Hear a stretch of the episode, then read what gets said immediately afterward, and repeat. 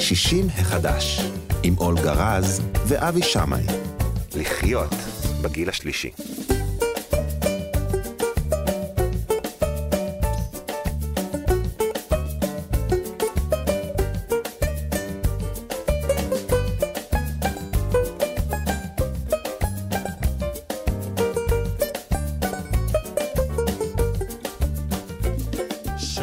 שלום, לכם, תודה שבאתם, תודה שאתם איתנו.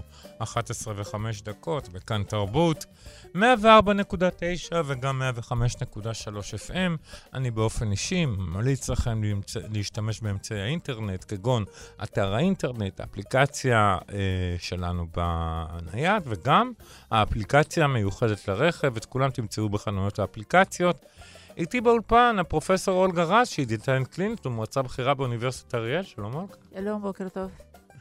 אה, אנחנו כתמיד מזמינים אתכם להשתתף בתוכנית באמצעות משלוח מסרונים למספר 055-966-3992. אני חוזר, 055-966-3992. איתנו באולפן יובל יסוד על הביצוע הטכני והסיוע בהפקה. אני אבי שמאי. לפני שאנחנו מתחילים, אנחנו מבקשים מכם בקשה אחת קטנה. לכו להתחסן. לאן הלך, אהובתי? אני ממש לידך. איפה האימא? האימא שלי? אתה מזמן לבדך. מה עם השמש, הטוב והרך? שקע כמו שזרח. אם כך ספרי לי, ספרי לי אם כך. הכל סופר ונשמר, תויק ודווח.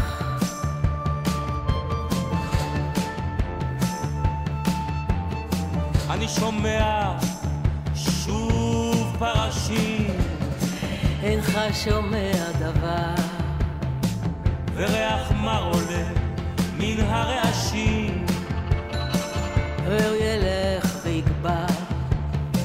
מדוע קר לי, קר לי כל כך? זה לא מאוד מסובך. את מוכרה לי, אבל רחוקה. אתה ליד עצמך, אני ממש לידך.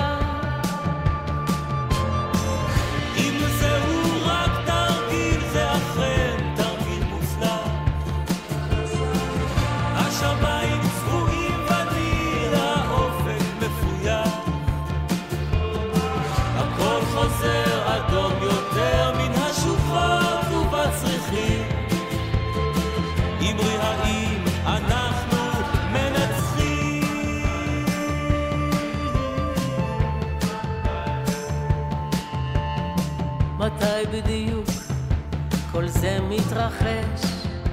בזמן שכתבתם שירים. ומה איתם אם כבר מדברים. נותרו למי שזוכרים. אם כך בעצם דבר לא קרה. אם כך הכל קשורה תמיד היית עשוי לפשרה. אתה שובר את ליבי אני ממש לידך. אם זהו רק תרגיל, זה אכן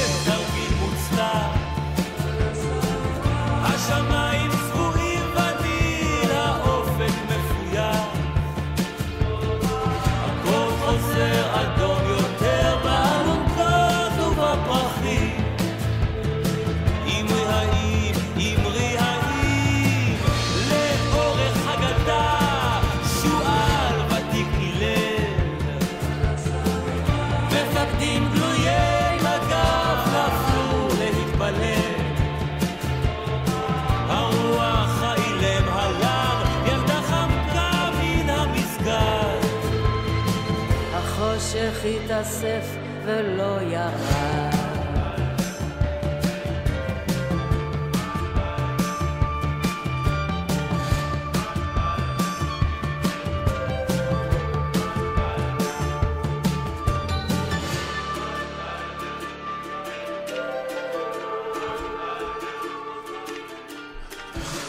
חווה אלברשטיין, שלומי שבן, תרגיל בהתעוררות. אה, כן, יפה, עצוב, אה, תקשיבו למילים, זה לא, לא, לא פשוט. אה, אנחנו בערב אה, יום השואה, נכון. ואנחנו לא יכולים להתעלם מזה בשום דרך. לגמרי לא, וזה באמת אה, ואנחנו יודעים שרעב היה אחד מה... אה, אסונות שהיו שם, אסונות גדולים. האסונות הגדולים שהיו, לא, גם לא רק ליהודים, היו אה, אנשים רבים באירופה, רוב, הרבה מאוד מהאירופאים היה רעב, כן, אבל... סבלו זה- מחרפת רעב ונעקרו מבתיהם, אבל ליהודים ואלה שהיו במחנות, במיוחד. אני פשוט, אה, אה, אה, אני בתור מישהו שבא מ... מברית המועצות לשעבר, וששואה שם הייתה נלמדת הרבה יותר, לדעתי, ממה שנלמדת פה, בבית ספר אפילו. פשוט, זה לא היה מודגש שזה רק יהודים, קומוניסטים וזה, ופה ושם, אבל זה עושה לי, היום הזה עושה לי נורא קשה בלב. זה... גם לי, למרות שאין לי אף אחד במשפחה שהוא... גם לי, אבל אה, זה... אבל אצלנו, אה, אה, היום הזה תמיד היה אה, יום של, אה, של צער עמוק, אני עמוק, יכול עמוק. להגיד. זה זה- אנשים שבעצם נלקחו כמו עדר, בלי שום זכויות, בלי שום אפשרות, לא שום, יש, היו כאלה שגם עשו כל מיני דברים, אבל, אבל לחשוב על האנשים האלה, איזה מצב חסר תקווה היה להם, זה, זה הורג אותי. ואיזה תזונה הם... אה, עכשיו בקשר. לאוכל, אני פה קוראת אה, אה, עדות של מישהו שהיה בכמה מחנות בזמן המלחמה, ככה, בבוקר מוקדם רבע כוס קפה, בצהריים מים, ובערב 200 גרם של לחם עם 20 גרם מרגרינה או, אה, או פרוסת, אה, אה, פרוסת אה, אה, נקניק. עכשיו, מה שאני אומרת, כשראיתי את המילה נקניק, גם חשבתי שהנקניק חזיר, ואז אנשים דתיים היו צריכים כאילו לאכול חזיר, כי אני אחרת... חושב שהיו היתרים מהרבנים לאכול כל דבר כדי לא אה, למות יופי. אני, זה, כי זה פשוט פתאום, פתאום קפץ לי. אבל מה שאני אומרת, שרעב כרעב עושה בגוף אה, דברים נורא קשים. אני אתן לך ניסוי, שהיום הניסוי הזה לא היה צריך, לא היה יכול בכלל אה, מבחינה אתית ל... ל להתנהל, אבל זה היה בתחילת המלחמה, מלחמת העולם השנייה בארצות הברית. הם לקחו קבוצה של בחורים צעירים שאמרו להם, או שאתם מתגייסים לצבא, למלחמה, או שאתם נכנסים לניסוי. ואלה שנכנסו לניסוי, הם בעצם הקטינו להם את כמות האוכל בסביבות 500-600 קלוריות. היו בחורים בריאים לגמרי, צעירים לגמרי, בלי שום בעיות פסיכיאטריות וזה. ולאט לאט הם עקבו אחריהם, והאנשים האלה התחילו להשתגע. אחד חתך לו את האצבעות, אה, אה, לקחו אותו לבית אה, חולה. הם, הם התחילו להיות אנשים לא שפויים במוח. אה, כמובן דיברו כל הזמן על אוכל וכל מיני דברים כאלה, הם פשוט גרמו לאנשים האלה להפסיד מהבריאות הנפשית שלהם. כי, כי רעב אה, הוא פוגע גם פיזית וגם נפשית, וזה נקרא, יש, יש בפיזיולוגיה יש שני, שני מושגים, רעב קצר, שזה בערך נגיד עד יומיים, יום, יומיים, ורב ארוך, שזה יותר, ותהליכים שמתרחשים הם שונים. ברב קצר אנחנו מתחילים לפרק את הגליקוגן בכבד בשביל אנרגיה, ושריר קצת, וקצת, קצת, קצת שומן. ברב ארוך אנחנו מתחילים לפרק את השומן ומגיעים במצב של מחנה ריכוז למצב שאין בכלל שומן בגוף. אין, אין, אין איך לכסות את האיברים שהשומן חייב להיות שם. אז אה, זה לא סתם, כאילו, שאנשים אומרים, אני עושה צום, אני עושה צום, בסדר, מזל שיש אוכל. אבל תחשבו מה זה עושה. אתה עושה צום, אבל אתה יודע שהמקרר שלך מלא. מלא באוכל, ואתה יכול לאכול מתי זה שאתה נורא, רוצה. זה נורא לאכול ככה. עכשיו, מה, כמה קלוריות את דיברת פה על אה, פה, 200 גרם לחם? 200 ו- גרם לחם, זה, זה בסביבות 500-600 קלוריות, ב- 500-600 קלוריות ביום, יום-יום במשך חודשים ושנים. אה, אחר כך אה, הם כותבים שבזמן שמלחמה אה, כאילו התמש, התמשכה, אז האוכל נהיה עוד פחות, ובאותו זמן, האנשים שעבדו שם, הגרמנים ואנשים שעבדו שם, אפשר להגיד מילה כזאת במרכאות כפולות, הם קיבלו אוכל מדהים. הם גם גמו אוכל גם מאסירים קצת וזה. בקיצור, הם קיבלו פשוט אוכל שאי אפשר לחיות עליו. אי אפשר לחיות עליו. זאת הייתה דרך אה, להשמיד אותם, חלק להשמיד- מהמזימה. נכון, נכון. חלק גדול באמת... חלק מהמזימה, חלק מהמזימה גם על ידי רעב, אה, אוי, זה נורא. והמחשבה על זה, כשאתה אומר לעצמך, אוף, אני רעב, כן. אה, לעומת מה זה רעב אמיתי, נכון. אה, די, אה, די מחרידה אותנו היום כשאנחנו חושבים על זה. אפשר להתאושש, אנחנו ראינו תמונות של אנשים מהמחנות עם, אחרי שהם ישוחררו בשנת 45, אה, אני לא יכול להגיד אפילו רזים, הם היו עור ועצמות. לא, זה עור ועצמות, כן. האם אפשר להתאושש מדבר כזה? עובדה שחלק התאוששו, ויכול להיות שיש פה איזשהו בסיס גנטי שיודע יותר לשמור על מה שיש, מהמם. ויש כאלה שמפרקים ומפזרים את מה שיש להם בגוף. אין לי מושג, אני לא יודעת איך להסביר את זה, אבל חלק לא שרד, וחלק כן שרד. זאת אומרת, היכולת אה, שרידות של אה, בן אדם היא בלתי, בלתי נתפסת. מהמם. זה פשוט בלתי נתפס. אני רוצה להגיד לך מה אחר, עזוב את המחנות. אבא שלי הלך למלחמה, מהמם. ואימא שלי ועם שתי האחיות שלי היו בנות חמש, משהו כזה, שש, ארבע, אה, נשלחו ל- רחוק ממוסקבה, כי פחדו, ממוסקבה ניס, ניסו לשחרר. הם מספרים לי מה הם אכלו, אח, אח, אחות שלי אומרת, "ה- מה שאני זוכרת מהתקופה הזאת, זה תחושת רעב מתמדת.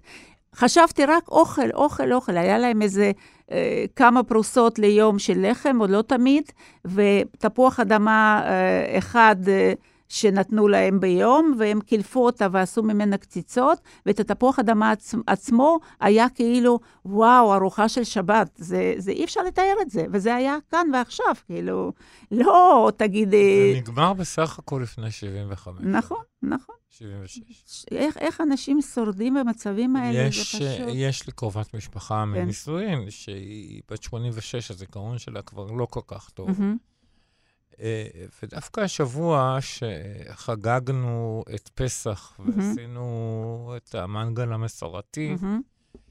היא, ראיתי אותה עם דמעות בעיניים. מה אתה אומר? מה אתה אומר? הרבה אוכל. ואמרתי לה, ריקה, מה קרה? אז היא אומרת לי, אני חושבת רק על איך אימא שלי הכילה אותנו כן, שלוש שנים, כן. ואנחנו, ושאבא היה במחנה עבודה. אוי, זה... אני לא מבינה איך. ואני, זה נחרט בי. כל, האמת שכל, גם הסיפור שסיפרת כן. עכשיו, זה סיפורים שנחרטים בי. וכשאנחנו פה מדברים כל כך הרבה על אוכל כן. ועל חברת השפע ועל... אז אנחנו צריכים להבין ולזכור כל הזמן שאוכל הוא מקור חיים. נכון, בלי אוכל אנחנו לא יכולים לחיות. אוקיי. ולהשתמש באוכל בצורה ולהשתמש יותר באוכל. צנועה, בואי נגיד ככה. בוא נגיד, לתת לו את הכבוד המגיע כן, לו, לא לגמרי. למלא מקררים ולזרוק מתוכם את, נכון, ה, נורא. את הכמויות של מזון, אה, מפני שזה פשוט נורא שגם היום חצי עולם רעב, אגב, באפריקה. תראי, היום, מה שמעניין שהיה לפני שנתיים או שלוש, אפילו ארבע, פרסום של אחד מארגוני בריאות, ש... ו... וחוזרים למספרים האלה, שיש היום יותר שמנים מאשר רעבים. אוקיי, זאת אומרת, אנחנו הפכנו את ה... את ה... איך להגיד את זה? את הנס הזה שיש מספיק אוכל, הפכנו אותו נגדנו. אולי חלק מהעניין זה באמת, אה, תראה, אני מכיר גם חברים שההורים שלהם ניצולי שואה, ואצלם בבית תמיד זה משהו אחר. הבית היה מפוצץ באוכל אני יכולה ברמות להבין את שלו. זה. אבל אה, יכול להיות שזה גם המחיר, שחלק מהאנשים, אה, בעיקר באירופה, אה, אה, הביסו, הביסו, לא פחות מזה, את הילדים שלהם כדי שהם לא ירגישו את אותה תחו- תחושה של זה נכון, הרעב. אבל בכל זאת אנחנו, כמו שאמרת, 70 ומשהו שנה מאז, ויש עוד דורות, אז אה, אנחנו אולי בעוד 70 שנה, את ואני כבר כנראה לא נהיה לא נהיה פה. לא כנראה בטוח. לא, כי אני קראתי מאמר השבוע שמי שנולד בעשר שנים האחרונות, יש לו סיכוי טוב להגיע לגיל 110, 120, ומי שייוולד בעוד עשר שנים, יהיה לו סיכוי טוב לחיות עד גיל 150. שזה בספק. אני לא בטוח, אני בערך... גנטית זה בספק. אני בערך בשליש, ואני לא בטוח שיש לי כוח לעוד 100 שנה. לחיות הרבה שנה. אוי, אוי, אוי. טוב, אז אנחנו עסקנו בנושא כן. באמת הכואב הזה, ואנחנו, אה, ליבנו עם הניצולים ועם הנספים. לגמרי. ואנחנו, אין מה לעשות, לא היינו אמורים בכלל לדבר על זה, זה לא המנדט של התוכנית שלנו, אבל הכאב ומה לא שיש בתוכנו כ- כבני אדם לא נשאר. תמיד. טוב, את רוצה שנעבור לאיזשהו מחקר? משהו נעבור לאיזשהו יותר... מחקר, אה, לא היה מי יודע מה מחקרים. אוקיי. לקח לי ככה קצת להתאמץ למצוא. משהו מעניין, לא, לא פרקטי, אבל מעניין, אוקיי.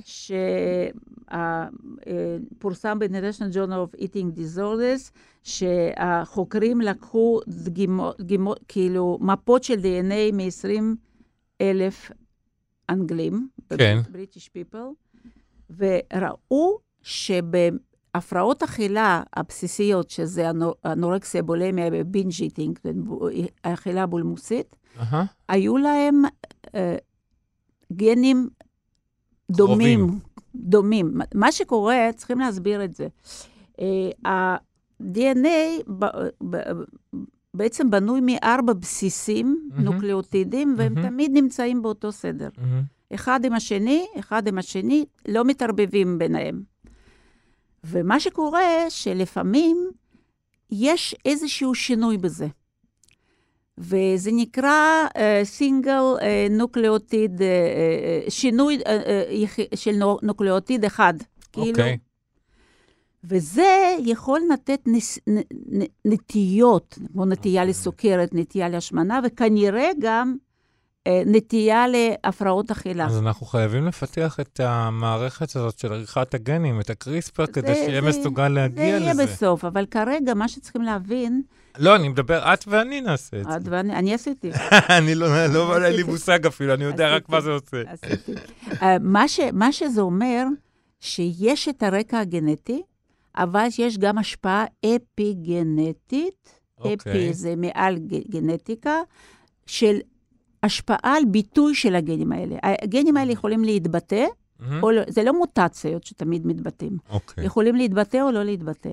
נגיד, אם בחורה, נערה, עברה איזשהו אירוע טראומטי, כמו אונס, או תקיפה מינית, או תקיפה אחרת, או אני אגיד לך מקרה מדהים ש- אה, שאצל אנשים שאני מכירה, הבת שלהם, בגיל 14 פיתחה אנורקסיה, אמא שלה הביאה אותה אליי, ואני מכירה את המשפחה. ממה זה התחיל? משני דברים. א', היא קינאה באח שלה בצורה מטורפת, אוקיי. וב', אבא שלה אמר לה, כאילו, לא התכוון למשהו רע, אבל בטיפשות אמר לה, תראי, גדל, גידלת את התחת. ילדה בת 14 שמתחילה קצת להתמלא וזה. זו טעות חמורה זהו. גמרנו. היא הפסיקה לאכול, אוקיי? אז יש פה רקע גנטי, ויש פה השפעה אפיגנטית, שהיא לא פחות חשובה, ואולי יותר, על, ה, על, ה, על הדברים האלה שיש שם את השינויים הקטנים האלה נוקלאות, בנוקלאוטידים. ואז לכן, כשאנחנו מדברים על אוכל, אנחנו לא צריכים לשכוח שלמזון יש השפעה אפיגנטית על אותם, ה, אה, אותם השינויים הקטנים הגנטיים לאנשים שיש להם אותם, יש להם נטייה כזאת, גם לסוכרת, גם ליתר לחץ דם. ואם ילדה בת 14, סליחה, גדל לה קצת התחת, כמו שאבא שלה כן. זה אמר. בסדר. זה לא סוף העולם, אנחנו לא מדברים פה על אוביס, על הש- על השמנה זה, חולנית. זה לא זה, זה... בהשמנה צריך לטפל כשהיא נעשית בעיה, לא כשהילד קצת מתעגל, לא כשהנערה קצת זה. ברור, ברור. זה- זה לא- ההורים צריכים מאוד מאוד להיזהר למה שהם אומרים. את יודעת, לפעמים באים אליי אימא ומביאה לי איתה בת בת שבע. אני אומרת, למה הבאת את הילדה? כן, זה בסדר, היא קוראת, היא מסתכלת במחשב, ומתחילה לדבר לה שהיא שמינה והיא שמנה, והיא לא סובלת את עצמה וכולי וכולי.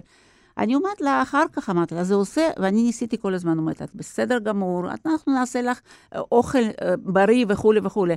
אבל אחר כך אמרתי לה, איך את עושה את זה? לא ליד הילדה. מה זה ליד הילדה בת שבע לדבר הדברים האלה? חוץ מזה, בגיל הזה, אימא זה אלוהים, ולהגיד על עצמי, אני לא סובלת את עצמי, אני שונאת את עצמי, זה ממש פשע. וב', למה היא צריכה בכלל על דיאטות? את הבת שלך, את מלמדת את הבת שלך שלהיות שמן זה זה לא, שווה בדיוק. אה, לשנוא את עצמך, פשוט, וסיבה זה- אה. לתעב את עצמך, וזה לדעתי, וכמי שסבל מאוד משקל כן. משמעותי, זה אחד הדברים הכי הרסניים שיכולים לגמרי. להיות לבן אדם. לגמרי. שנאה עצמית, גינוי עצמי מתמיד, גם לעצמו, אבל גם לילד ששומע את הדברים אז על האלה. אחת כמה וכמה אתה לא אמור לחנך. וזה נורא נפוץ. ואני תמיד אומרת לנשים שבאים לרדת במשקל, אומרת, אני מבקשת מכם, לא לדבר בבית ליד הילדים שאתם עושים דיאטה, ושאתם, אה, זה משמין וזה לא משמין, ואין לך מה ללבוש, ואתם שמנות וכולי וכולי. אסור לעשות את זה. זהו. אני רוצה לספר, לשאול אותך שאלה. כן, מהחיים. כן. אוקיי? יש זוג שחיים ביחד, אני במקרה מכ- מכיר אותם. הוא סובל מעודף משקל קל ביותר, ממש, אני לא הייתי קורא לזה עודף משקל אהה. אפילו. וזוגתו שתחיה, בחורה רזה, נאה, שיכולה ואוכלת מה שבא לה. והוא סיפר שהוא מאוד מאוד כעס עליה, מפני שהיא קנתה עוגיות, והיא קנתה שוקולד, והיא קנתה כן. והיא קנתה, ויש בבית, ועכשיו הוא אוכל. אז אמרתי לו, אבל כמה אתה אוכל? אתה לא נראה כאילו שהעלית עשרה קילוגרם. מהמם. כמה אתה, כמה אתה כבר אוכל? אז זה, כל פעם שאני מכניס משהו לפה, זה עושה לי אה, אה, רגשות. חרדה ורגשות כן. אשמה. האם באמת, אנחנו כבר דיברנו על זה, שאם כן. אתה לא רוצה שהילדים שלך ישמינו, ואתה לא רוצה שבני המשפחה ישמינו, אל תכניס את הדברים האלה לא הביתה. להכניס את הדברים האלה הביתה, או להכניס... אבל או מה עם הזכויות של הרזים? אה, מה זה זכויות של הרזים? אז, אז אה, גם המעשנים יכולים להגיד לי, מה זה הזכויות שלנו? למה לא נותנים לנו אני לעשן במשך... אומר את זה כל זהו?" הזמן. זה אותו דבר. אבל ב- ב- ביחסים בעל ואישה, בענייני השמנה, יש שני, שני, שתי קיצוניות. אוקיי. אחד, שבעל, בדרך כלל זה בעל, אומר, מה אכפת לי מהדיאטות שלך? תעשי מה שאת רוצה. לא רוצה, אל תאכלי. זה כאילו התגובה שמאוד מכעיסה אותי. ופה אני מספר לך סיפור הפוך. ויש סיפור הפוך. אישה יורדת במשקל, והוא אמר לה, את שמנה וזה וזה. היא באה, היא מתחילה לרדת במשקל, היא מתחילה להיות חתיכה, פתאום היא באה ואומרת לי, תשמעי, הבעל שלי התחיל לפנק אותי, וקונה לי כל מיני שוקולדים שאני אוהבת. אמרתי לה, תיזהרי, הוא מקנא, הוא מקנא, הוא פשוט לא רוצה שאת תהיי חתיכה, הוא פוחד, הוא מקנא, וזה, וזה נכון. עכשיו, זה, אוקיי. זה תופעה ידועה, אז זה כאילו... יש לך פה אה, גם הפוך, הנה, את, היא רצתה, ואתה בד, ב- בדאגה שהיא ת- יותר מדי מושכת ויותר מדי יפה. כי זה- פתאום בתת מודע אתה אומר, קחו לי אותה. כן, נכון. זה הפחד. נכון. כי אנחנו גברים אחרי נכון. הכל, מה לעשות? גם נשים אותו דבר, מה שאתה חושב. והוא מתחיל ממש לפ, לפ, לפ, לפתות אותה, לפתות אותה לאכול. יש לי פה שאלה ממאזין. כן. שהוא קרא, ש... דוד קרא שעל על קופסה של גלידה תעשייתית, הוא מדגיש, מהמם. כתוב שיש ב-100 גרם כ-260 קלוריות. מהמם. וזה נשמע לו מעט מדי. האם זה ייתכן שב-100 גרם גלידה יש רק 260 כן. קלוריות? לגמרי ייתכן. לגמרי ייתכן. זה המון. מה זה 100 גרם? 100 גרם זה טיפונת, אבל מעט. אני חשבתי זה. שיש בזה 400-500. אני לא, אני לא חושבת. אני, וקלוריות בגלידה זה מהמם. לא מה שקובע. הכמות סוכר זה מה שקובע? לא. האם גלידה נעשתה על, על חלב או על מים והוסיפו שם קצת אבקת חלב? זה ההבדל. אוקיי, אם אתה כבר אוכל גלידה, אז תאכל גלידה טובה, הבנתי. אוקיי? אבל uh, כמה זאת גלידה בן אומרת אדם אוכל? שה-260 קלוריות זה האלה יכול חשוב. גם, חשוב גם אם הם באו מהרכב כן. של חלב, של חומרים אה, אה, מזינים בריאים כן. וטבעיים, או ממים שערבבו אותם עם והוסיפו אה, שם כל מיני שומנים וקוקוס, שמן קוקוס ואבקת חלב וקצת חלב וכולי וכולי. אז זה לא תמיד הקלוריות הקרובות. דיברתי על מישהו ואמרתי שבכפית סוכר יש 20 קלוריות. הוא אומר לי, מה? רק 20 קלוריות? אז מה הבעיה? אבל הכפית סוכר הזאת יכולה לעשות בגוף שלנו הרבה מאוד דברים שאנחנו לא רוצים אותם, והכפית יכולה להפוך ל-2, 3 ו-4, והכפית סוכר הזה נמצאת במשקאות ובדברים אחרים, אז אנחנו מגיעים לכמות אדירה של, אה, של כפיות סוכר. אז לכן, אה, לכן זה מאוד חשוב אה, להבין שזה לא רק כמות קלוריות קובעת, אלא מה המזון את יודעת שמביא מה אותם. החזון שלי? מה? החזון שלי זה שבמדפים של השתייה מהמם. הקלה, המתוק- המתוקה ב- בסופר, מהמם, הרוב יהיה ללא סוכר, והמיעוט יהיה עם סוכר. כן. נכון. היום, כשאני הולך לסופר, אני הכל. רואה שהמבחר של הנטול סוכר הוא דל מאוד, אה, וה... כי אני שותה רק נטול סוכר, ואני. שותה משקאות עם ממתיקים, כן, בואו, הנה, 055-966-3992, זה המקום לצעוק עליי, בהודעות, ב-SMSים. Uh, וזה מאוד מעציב אותי, אני לא יודע למה צריך שני מיליון סוגים של uh, שתייה מת- מתוקה זה מה ש... אה, עם, אה, אה, חצי כוס סוכר בבקבוק או יותר, אני לא יודע כמה. בקופסה של 330 אה, מיליליטר יש בערך 8-9 כפיות סוכר. שמונה, תשע כפיות ב- סוכר. בפחית, בפחית קטנה. אתה, אתה מבין? זה... זה. אבל זה לא אוכל, זה, זה, משהו שאתה שותה וזה עובר, ואתה אפילו לא מרגיש שהכנסת את זה לא, לגוף. לא, לא, זה רק לא... את יודעת מה אפשר לאכול ב-180 קלוריות? אני... הרבה. אפשר. סנדוויץ', סנדוויץ' אפשר לאכול סנדוויץ' טוב לחם אה, קל קל ומשהו בפנים, אפשר. אוקיי. כן. הבעיה היא לא בזה. אתה, הרי יצרנים רוצים להרוויח, אז הם מוכרים את מה שאנשים קונים. ז, זאת הבעיה, צריכים להיות רגולציות. הרגולציה מלמעלה, שנגיד מעלה את המיסים. אנחנו פעם אפילו, אה, אה, קראתי פה אה, מחקר שנעשה באחד מהמדינות של ארה"ב, כן. שהעלו מס למשקאות ממותקים בסוכר, כן, מה שנקרא משקאות קלים. כן. סודה, ו- מה שהם קוראים. הם קוראים את זה סודה. אוי, זה היה נורא. מצחיק. אני רוצה להגיד לך, פעם אני קוראת בעיתון, כתוב סודה מעלה במשקל. אני אומרת לו, מה זה? אז התחלתי לקרוא, ופתאום אמרתי, הוא תרגם, העיתונאי תרגם סודה שלהם לסודה שלנו. זה היה באינטרנט או ב- לא? זה היה, ב... לא, זה היה באחד מה... ב... לא יודעת, בישראל היום או משהו כזה. אה, אני, בדרך. אני בדרך כלל לא, לא, קונה, לא קוראת עיתונים, אבל זה היה במקרה, אולי בטח ישבנו איפשהו, והיה שם עיתון על השולחן או משהו כזה, ו, ואמרתי כמה המושגים שונים מתקבלים כן, שונה. אבל אני חושב שמי שמתרגם אמור להיות... הוא אה, אמור להיות. אמור, כן. אמור. הם- רגע, עוד משהו שאני רוצה לספר לך. שלשום, בבוקר, אה, שלשום בבוקר היה אה, אה, שיחה מצולמת, אה, אה, ב, אני חושבת שזה, מי עשה את זה? גלובס? זה נקרא שעת עבודה. שכל כן. פעם הם עושים את זה אחרת, הפעם זה היה תזונה, והייתה שם גם מנהלת מחלקה לתזונה במשרד הבריאות, שקוראים לה פרופסור רונית אנדוולד, ואני, והיא דיברה משהו על ההמלצות, ו- ואמרה, בלי סוכר ובלי ממתיקים מלאכותיים. אז אמרתי לה, אני לא, מסכימה, לא מסכימה איתך. תראי, אני אומרת לה, FDA מאשר את הדברים האלה בלי שום אה, הסתייגות. אני, מח- אני עושה לי אה, זריקה נגד, אה, נגד אה, אה, אה, קורונה שמאושרת על ידי FDA. אז אם ה-FDA מאשר את הממתיקים מלאכותיים, אז אני לא צריכה להשתמש, זאת אומרת, חלק כן וחלק לא, צריכים להחליט משהו. נכון, את עובדת עם אה, אנשים בודדים, ואני צריכה לעשות, לדאוג ל... לדאוג כאילו לאוכלוסייה. אין, אין, אין פה, זה לא מקום להתווכח, אה, אני לא אשכנע אותה, זה והיא השקפת תשכנע עולם אותי. לדעתי, יותר זה מהכל. השקפת עולם, אבל השק- השקפת עולם צריכה להיות בכל זאת אני כללית. שמעתי, תראי, אני, יש לי חברים שהם בעוונותיי ובעוונותיהם עוד יותר, אה, הם טבעוניים. מהמם. אה, חלק מהם, כמו שאמרתי לך, לא מקפידים בכלל על מה שהם אוכלים, מספיק שלא, שכתוב לא שאין מהחי. שום דבר מהחי, וחלקם אה, רוצים לחיות לנצח, ואז הם גם, אה, שום דבר שהוא לא טבעי לא נכנס. מהמם.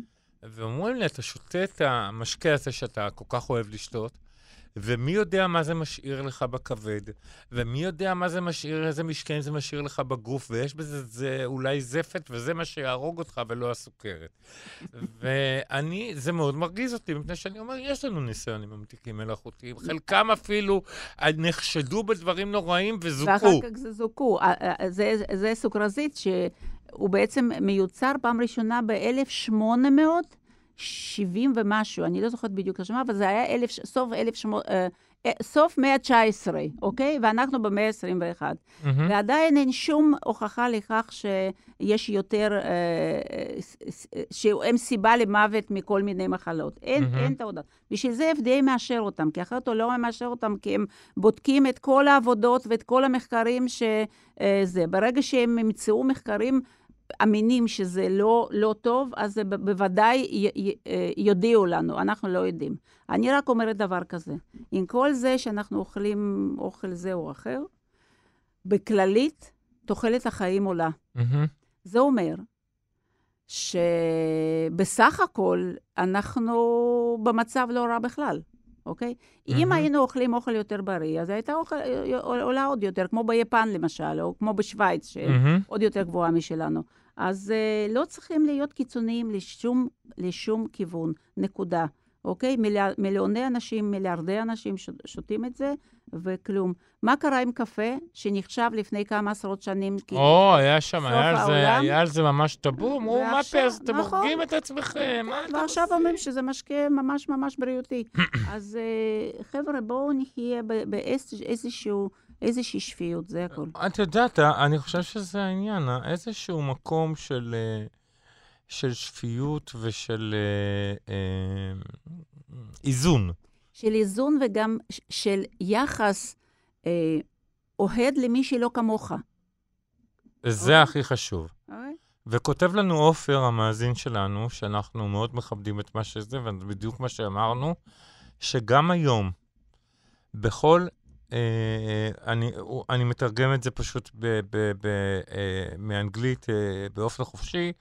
אה, שכל אה, עשר, אה, עשר אה, שניות מת אה, אה, אדם מרעב. יותר מתשעה, בסביבות תשעה מיליון בני ברור. אדם בשנה מתים ממחלות שקשורות ברעב. זאת אומרת שהרעב עדיין קיים, ברור. יפה. ומה שהכי, ומה שהאתר שעופר הפנה אותנו אליו, Hungry and Obesity, Hunger and Obesity, מהמם. אה, חפשו אותו, אה, הוא מפעיל פה counter שמודד כמה מדהים. טונות של מזון נזרק. נזרק, כן. אה, וזה זה רץ בקצב מאוד מאוד מאוד נורא. מהיר. אה, וזה מדובר על 343 מיליון, 489 אלף, 150 נכון לשנייה זאת, זה רץ פה כל הזמן, וזה מדובר מתחילת השנה. זאת אומרת שכל הבעיה שלנו היא לא שאין מספיק אוכל בעולם. הבעיה היא שאין חלוקה צודקת. בדיוק. של משאבים, ויש, ויש באותו מקום, באותה מדינה, יש אנשים שרעבים, ובחלק אחר זורקים מזון בכמויות ענקיות. זה- בזה מה- צריך מה, להילחם. שאמר, מה שאתה אומר זה נכון, וזה צריכים לארגן, ל- לא להילחם, לחשוב חשיבה פוזיטיבית והגיונית. למשל, אם זורקים בישראל אוכל, לא יעבירו אותו לאפריקה. זה, זה, זה אחרת. נכון, זה אבל, אבל מה אני. לא, אני, את, את יודעת מה? אני יכול להגיד לך שעם מאמץ ועם השקעה של כסף, אולי לא מזון שכבר בושל, אבל בואי נאמר שיש טונות של ירקות שהם נזרקים רק נכון. בגלל שהם לא יפים, אוקיי? כן. טונות, טונות של ירקות. טוב, זה ושל קטניות. ושל דברים שאפשר לשמר אותם ולהעביר אותם במטוסים. הבעיה היא אם זה חשוב לעולם. כרגע מה כן, שחשוב לא- לעולם זה מלחמות על, על טריטוריות ומלחמות על כוח. על כוח, וזאת על- הבעיה העיקרית. זה נכון, אבל אה, אה, כל מה שאתה אומר זה נכון. אה, בשביל לבצע את זה, אני לא יודעת אפילו מה צריך, זה נושא יותר מדי גדול בשביל, אה, בשביל שאני אוכל אפילו להביע דעה איך אפשר לעשות את זה. אה, העולם הוא לא צודק, ולצערי, ומה עושים, אני לא יודעת. טוב, לא אז יודעת. בואי עכשיו נעשה הפסקה, כי אנחנו דיברנו על דברים כבדים כן. מדי. אה, אנחנו נש- נשמע שיר ונדבר עם אה, מאמן כושר, אז אה, כדאי. לכם אה, להמתין. If I walk down this hallway tonight, it's too quiet, so I pad through the dark and call you on the phone. Push your old numbers and let your house ring till I wake your ghost.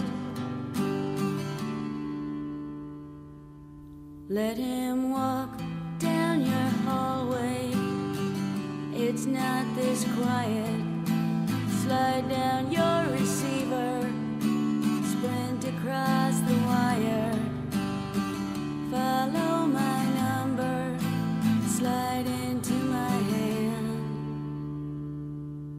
It's the blaze across my nightgown. It's the phone's ring.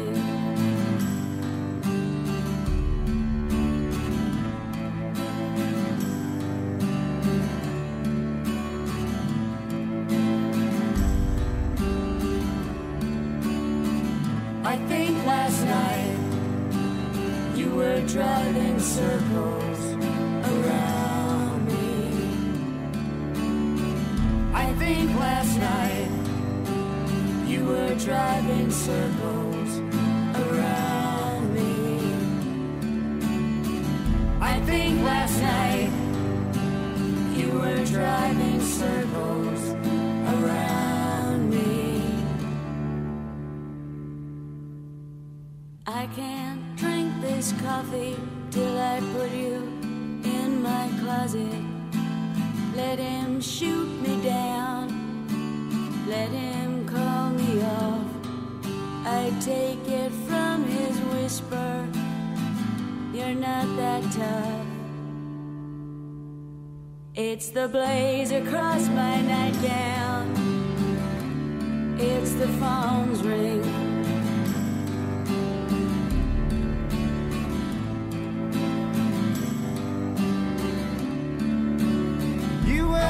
Last night you were driving circles around me.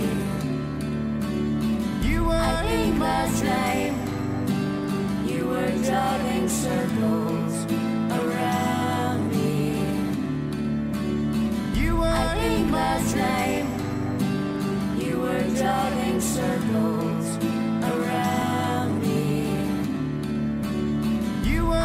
were last night you were driving circles around me. you I think last night you were driving circles around me.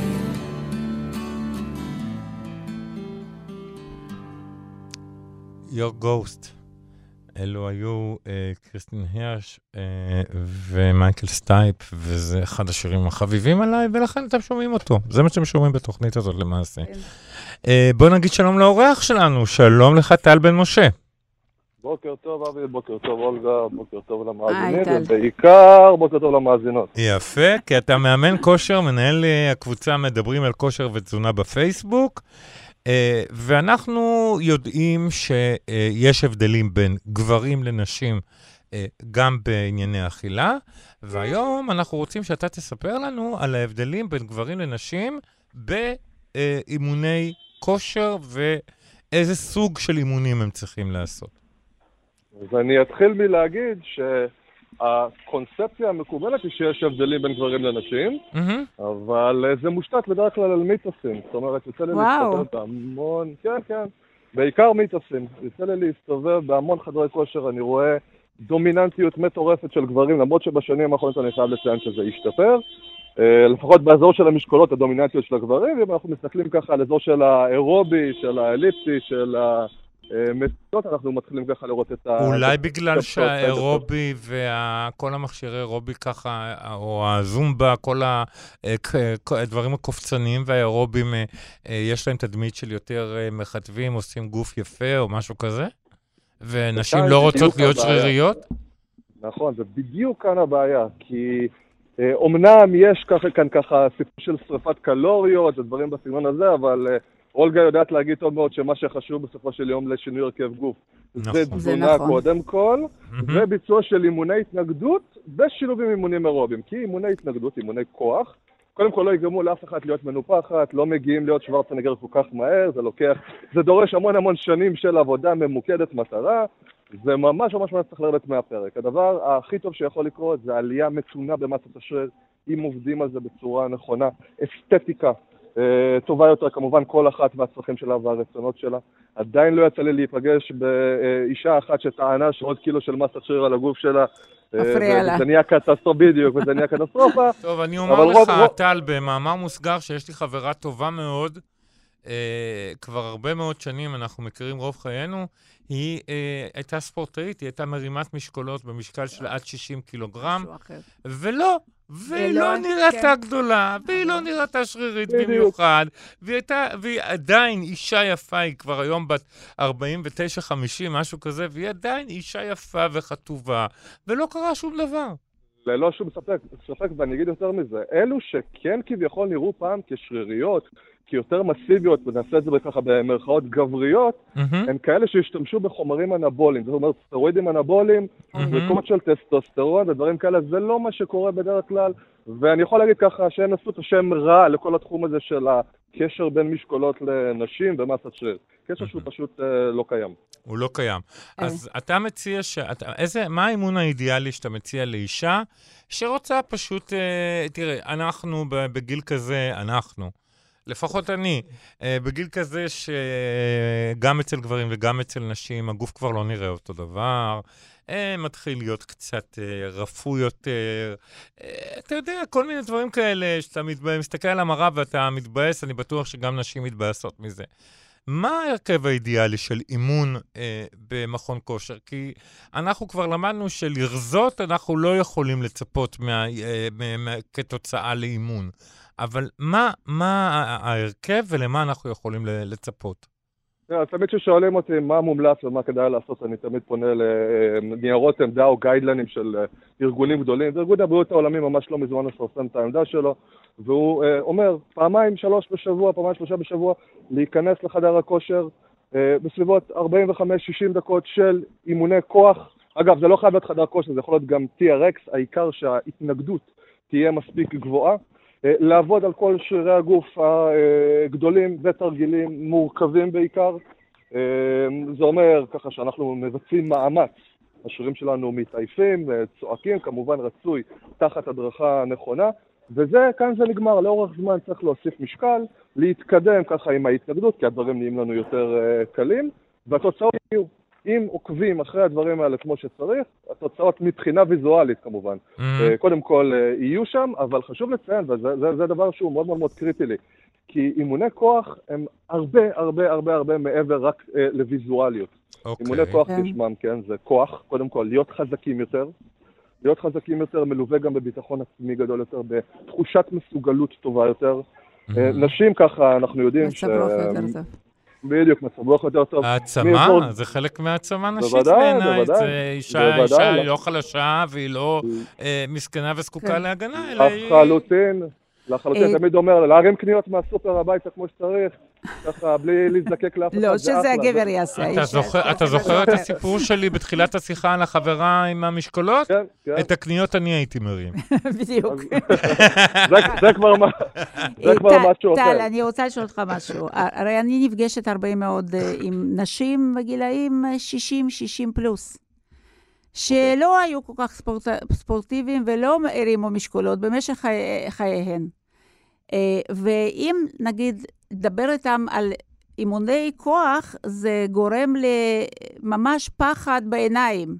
מה אתה תציע דווקא לאנשים האלה? איך, איך לגרום להם אה, לה- להתחיל לעשות משהו שדווקא שם, אמנם אי אפשר אולי לבנות כל כך את השריר, אבל לפחות לא לתת לשיר להתפרק.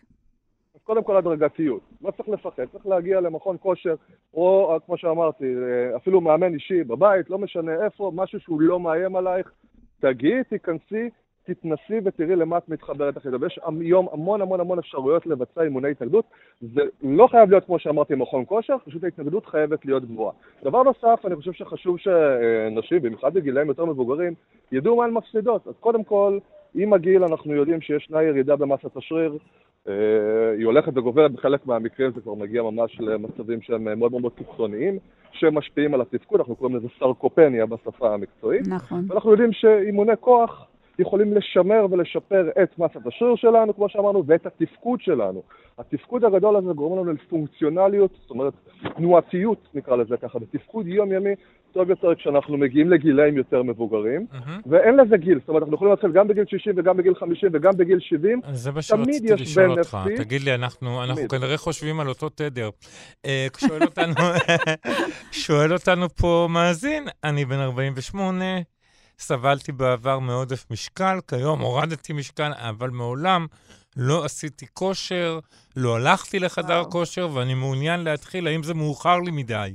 שום דבר לא מאוחר מדי, אין גיל, אנחנו רואים מחקרים שמבצעים אותם על אנשים בני 90, או-אה. אנחנו רואים שהם גם מעלים, אמנם לא מעלים כמו אה, אנשים צעירים במסת השריר, אבל אנחנו כן רואים עלייה ושיפור בתפקוד שלהם מכל מיני מטלות כמו ישיבה אה, לעמידה, כמו ללבישת חולצה, ודברים, אז אין גיל להתחיל עם הדברים האלה. ה benefit, כמו שאמרתי, הם כל כך הרבה דברים, מניעת מחלות ואפילו צפיפות עצם, אנחנו יודעים שיש אוסטאופורוזיס, יכול להיות גם אוסטאופורוזיס. נכון, נכון. אה, תפקוד קוגנטיבי, אנחנו קיבלנו עכשיו לא מזמן נכון. סקירה שהראתה שיש שיפור בזיכרון לטווח קצר, יש שיפור באופן כללי במבחנים אה, קוגנטיביים שעושים, אז אין, אין, גיל, אין גיל לדבר הזה. זאת אומרת, אני- כולם, לא מבחינתי חייבים, כולם וגם חייבים. לא חייבים אה, כולם להיראות אה, אה, אה, כמו בתחרות מר עולם. הם יכולים רק פשוט גם להרגיש יותר טוב, ושהכול יהיה קצת יותר מתוח. וגמיש. מה שקורה, בוודאי. שהבן אדם הזה ששאל אותך ב-SMS, הוא ירד הרבה במשקל, לא עשה פעילות גופנית, הסבירות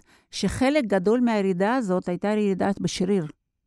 נכון. וחלק יותר קטן בשומן. זאת אומרת, הוא במיוחד לבנות את השריר. חייב לנסות אומרת, לבנות את השריר. ל- ל- בוודאי. לוותר על מסת שומן לטובת מסת שריר, ואת זה עושים רק על ידי אימוני אימון- אה, פעילות אגב, גופנית. פעילות גופנית. חשוב לציין, חשוב מאוד לציין את זה, כי הרבה נשים, לא דווקא גברים שמ- שמתחילות לבצע דיאטה, הן זונחות את הפעילות, את, ה, אה, את אה, אימוני המשקלות, בכלל לא מבצעות אותם, ועושות המון פעילות אירובית, וכמו שאולגה אמרה, זה מתכון לצרות בעתיד, כי הירידה לא תהיה מספיק איכותית.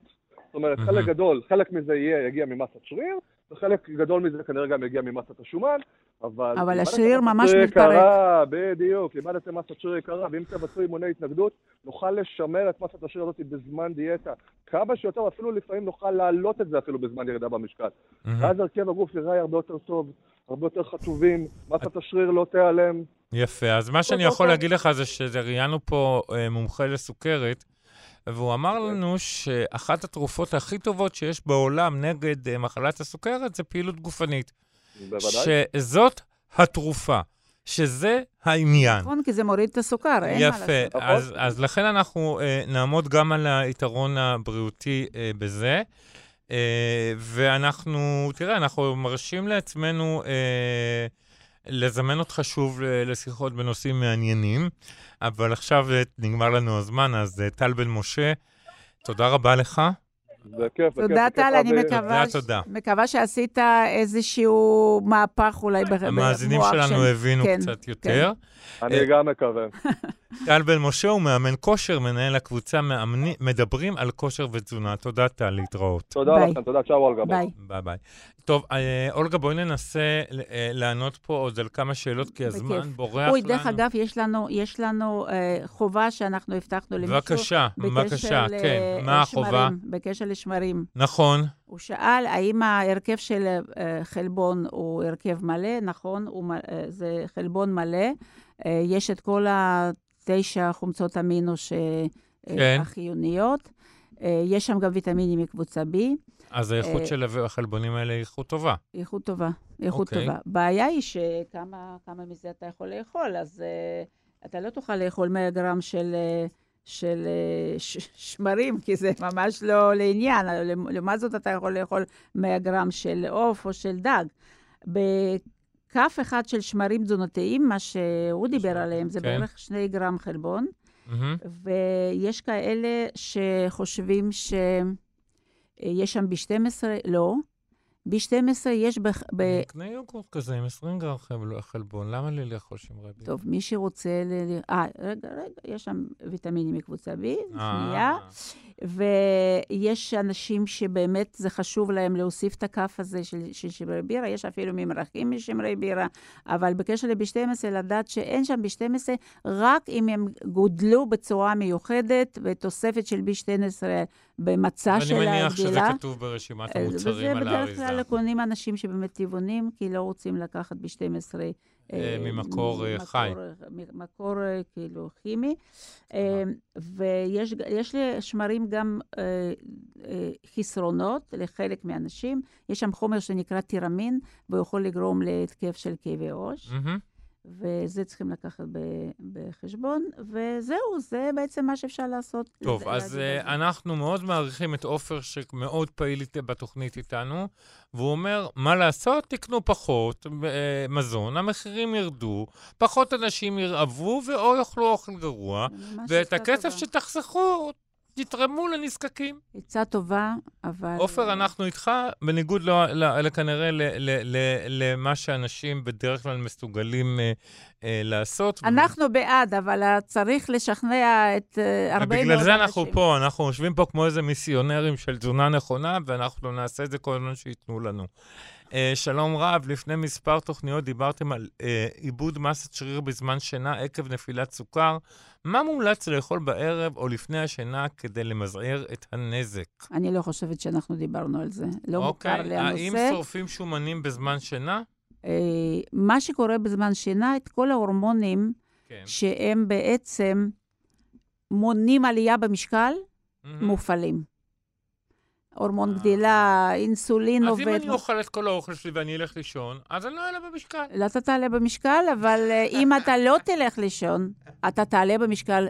הרבה יותר. כי ברגע שאנחנו לא ישנים בלילה, גם אנשים שיש להם את ה...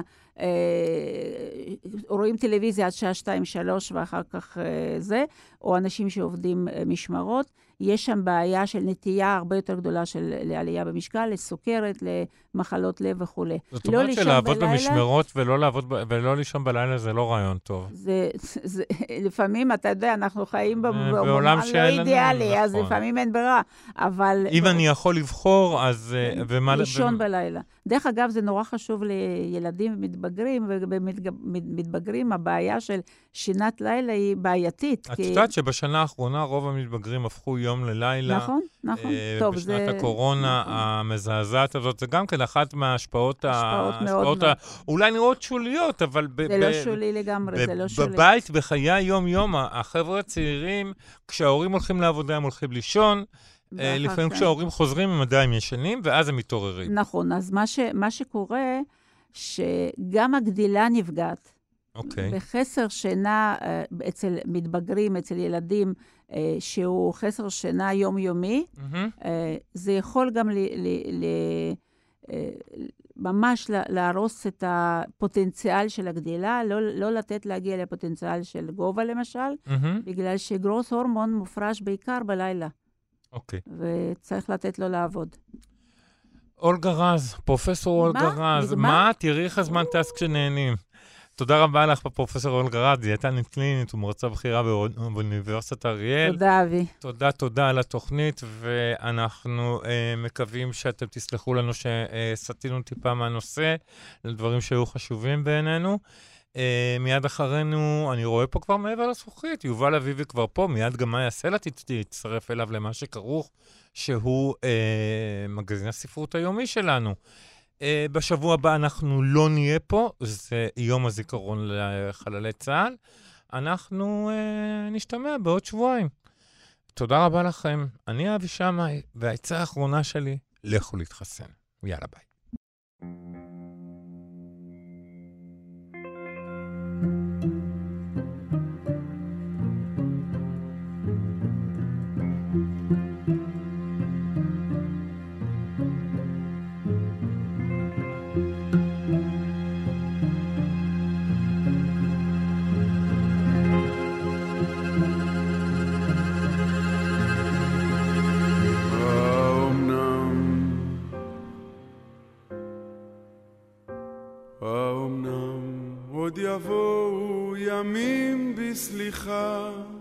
ובחסד ותלכי בשדה ותלכי בו כהלך חתם ומחשוף ומחשוף כף רגלך ילטף בעלי אספסת או שלפי שיבולים ידקרוך ותמתק דקירתם. או מטר ישיגך בדת טיפותיו הדופקת על כתפייך חזך צווארך וראשך רענן. ותלכי בשדה הרטוב וירחב בך השקט כאור. בשולי הענן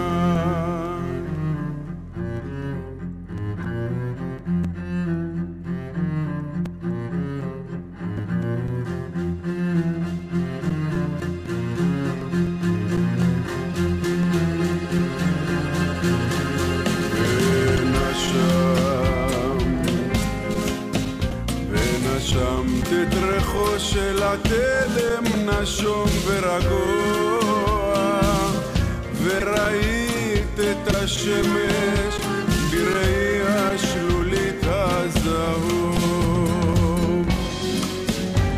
ופשוטים ופשוטים הדברים וחיים